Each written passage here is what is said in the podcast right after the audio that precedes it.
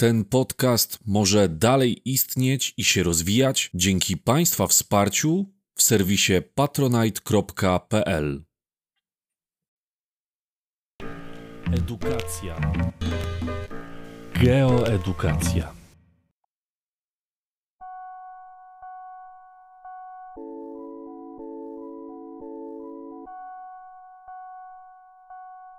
Krajobraz wysokogórski Tatr. Pomimo tego, że w Polsce występuje kilka pasm górskich, to tylko na obszarze jednego z nich mamy do czynienia z krajobrazem wysokogórskim.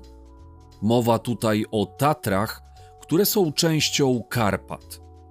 Same Tatry możemy podzielić na dwie części: Tatry wysokie, które są zbudowane z bardziej odpornych skał, takich jak granit, i Tatry Zachodnie, które z kolei są zbudowane ze skał mniej odpornych, wśród których większość będą stanowić skały wapienne, a więc te same, które występowały na wyżynie krakowsko-częstochowskiej. Tatry Wysokie są najwyższym łańcuchem górskim w Polsce, oznacza to więc, że będą tam występować największe wysokości bezwzględne, a więc te, które są liczone od poziomu morza. Najwyższym szczytem Polski, występującym właśnie w Tatrach Wysokich, są rysy, które sięgają 2499 metrów nad poziomem morza. Oprócz dużych wysokości bezwzględnych, Tatrach występują także duże wysokości względne, a więc mówiąc inaczej, duże różnice wysokości. Mogą one przekraczać nawet 1000 metrów. To sprawia, że wędrówka po tych górach jest dosyć trudna. Zbocza niektórych szczytów są bardzo strome i wymagają dużych umiejętności we wspinaczce.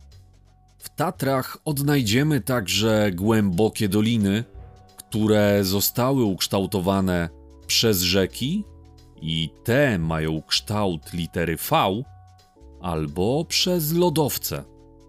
Te z kolei mają szersze dno, a kształt ich w przekroju będzie zbliżony do litery U. Lodowce te znajdowały się w Tatrach i zajmowały ich całkiem sporą powierzchnię jeszcze 20 tysięcy lat temu i oprócz wspomnianych wcześniej dolin o kształcie litery U, doprowadziły również do powstania jezior cyrkowych, które odnajdziecie m.in. w Dolinie Pięciu Stawów, a jako inny przykład możemy wskazać Czarny Staw pod Rysami. Ponieważ duża część gór pokryta jest skałami, a warunki klimatyczne wraz z wysokością stają się coraz trudniejsze, po prostu robi się coraz zimniej, dlatego roślinność, która występuje w górach, będzie dosyć uboga, a wraz z wysokością będzie jej występować coraz mniej. Wśród krajobrazu Tatr bardzo charakterystycznym elementem będą turnie, czyli takie ostre, wręcz szpiczaste szczyty. Grzbiety, które łączą jeden szczyt z drugim, będziemy nazywać graniami, a na zboczach będą się tworzyć zagłębienia, czyli żleby, którymi będzie przemieszczał się materiał w dół, stale je pogłębiając. Gdy ten materiał będzie docierać na bardziej płaski obszar, będzie zaczynał tam się gromadzić w postaci stożków usypiskowych, zwanych także piargami. Tatry zachodnie, z racji tego, że są zbudowane z mniej odpornych skał, będą trochę niższe, a więc nie będzie tam aż tak stromych zboczy i aż tak szpiczastych szczytów. Natomiast, skoro wiemy, że są tam skały wapienne, to będą tam również występować elementy rzeźby krasowej, takie jak na wyżynie krakowsko-częstochowskiej. Odnajdziemy tam więc jaskinie, w których będą znajdować się stalaktyty i stalagmity. Wybierając się na wędrówkę w Tatry, powinniśmy się do niej przygotować. Pamiętajmy o tym, że wraz z wysokością będzie robiło się coraz zimniej.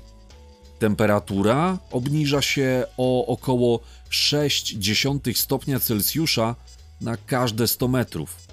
Jeżeli planujemy więc pokonać wysokość 1 km, będzie to oznaczało, że na szczycie będzie przynajmniej o 6 stopni chłodniej. W rzeczywistości temperatura, jaką będziemy odczuwać, może być jeszcze niższa, a to dlatego, że będzie tam wiał silniejszy wiatr. Także w górach częściej występują opady, a ich wielkość rośnie wraz z wysokością. Warto także zapoznać się z prognozą pogody, aby nie zostać zaskoczonym przez szybko zmieniające się warunki pogodowe. W sytuacji, kiedy w Tatrach spotka nas burza, będzie nam o wiele trudniej znaleźć schronienie na tym obszarze. Szczególnym wiatrem, który występuje na obszarze Tatr, jest halny. Jest to wiatr ciepły i suchy, ale przede wszystkim jest to wiatr bardzo silny i porywisty. Może więc prowadzić do łamania gałęzi lub nawet całych drzew. Gdy halny przychodzi w okresie zimowym, może powodować gwałtowne odwilże, co może prowadzić do wzrostu poziomu wody w rzekach. Wędrując w górę w Tatrach, możemy bardzo łatwo zauważyć nie tylko zmiany warunków pogodowych, ale także zmiany roślinności. Wraz z wysokością, gdzie robi się coraz zimniej, a opady są coraz większe, będzie ulegać zmianie roślinność, która dla danej wysokości będzie najbardziej charakterystyczna. Do około 700 metrów nad poziomem morza możemy wyróżnić pogórze. Jest to piętro, w którym dominują pola uprawne oraz pastwiska. Przemieszczając się wyżej, mniej więcej do wysokości 1200 metrów, stopniowo będą dominować lasy mieszane, czyli takie, w których znajdziemy zarówno drzewa iglaste, takie jak świerk, jak i liściaste, takie jak bóg. To piętro nazywamy reglem dolnym. Wyżej, do wysokości mniej więcej 1500 metrów, będzie sięgał regiel górny, w którym będą dominować lasy iglaste. Te drzewa są bardziej odporne na warunki klimatyczne, a więc bez problemu poradzą sobie na zimniejszym obszarze. Wśród głównych drzew będą dominować tutaj świerki. Gdy pójdziemy jeszcze wyżej, spotkamy piętro kosodrzewiny. Tutaj mamy już silniejszy wiatr i nawet gdyby drzewo było w stanie wyrosnąć większe, to byłoby bardziej narażone na podmuchy wiatru. Kosodrzewina to jest w zasadzie skarłowa ciała sosna, czyli mówiąc inaczej, krzew. To piętro sięga mniej więcej do wysokości 1800 metrów nad poziomem morza. Idąc jeszcze wyżej, natrafimy na piętro hal, które sięga do wysokości 2300 metrów nad poziomem morza. Są to w zasadzie górskie łąki, na których dominuje trawa i które stanowią naturalne pastwiska wykorzystywane w przeszłości przez górali. Jeszcze wyżej natrafimy na piętro, w którym znajdują się już nagie skały. Temperatury są tutaj bardzo niskie, bardzo silny jest także wiatr. Dlatego wśród roślin odnajdziemy tylko te niewielkich rozmiarów, między innymi mchy czy porosty. Ze względu na szczególne walory przyrodnicze, dotyczące zarówno występujących tam roślin, zwierząt oraz rzeźby tego obszaru, na terenie Tatr utworzono Tatrzański Park Narodowy. Omawiając ten region Polski, Warto także wspomnieć o jego mieszkańcach, a więc o góralach.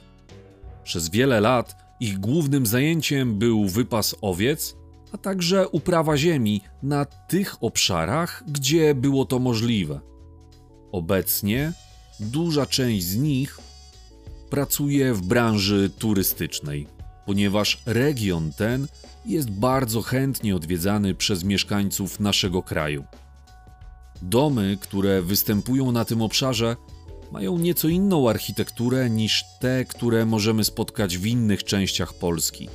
Ze względu na duże opady śniegu, dachy muszą być zdecydowanie bardziej strome, aby ten śnieg nie zalegał na nich i nie doprowadził do ich zawalenia.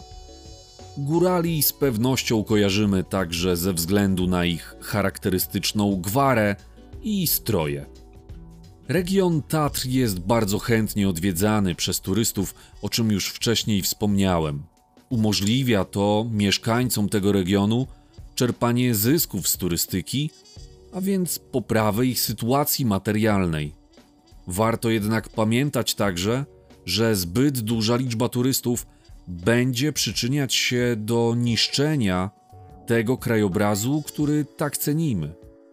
Wśród zagrożeń wynikających z turystyki warto wskazać rosnące zanieczyszczenie powietrza, wynikające na przykład ze zwiększonego ruchu samochodowego na tym obszarze, hałas i śmieci, które tworzą sami turyści, oraz wpływ na krajobraz poprzez budowę hoteli, pensjonatów czy innych ośrodków, które czasami są na tyle duże, że trudno im wtopić się w naturalny krajobraz i w naturalną architekturę.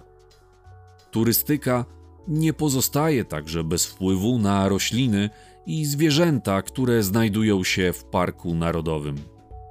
Warto o tym pamiętać i zwłaszcza na terenie parków zachowywać się odpowiedzialnie.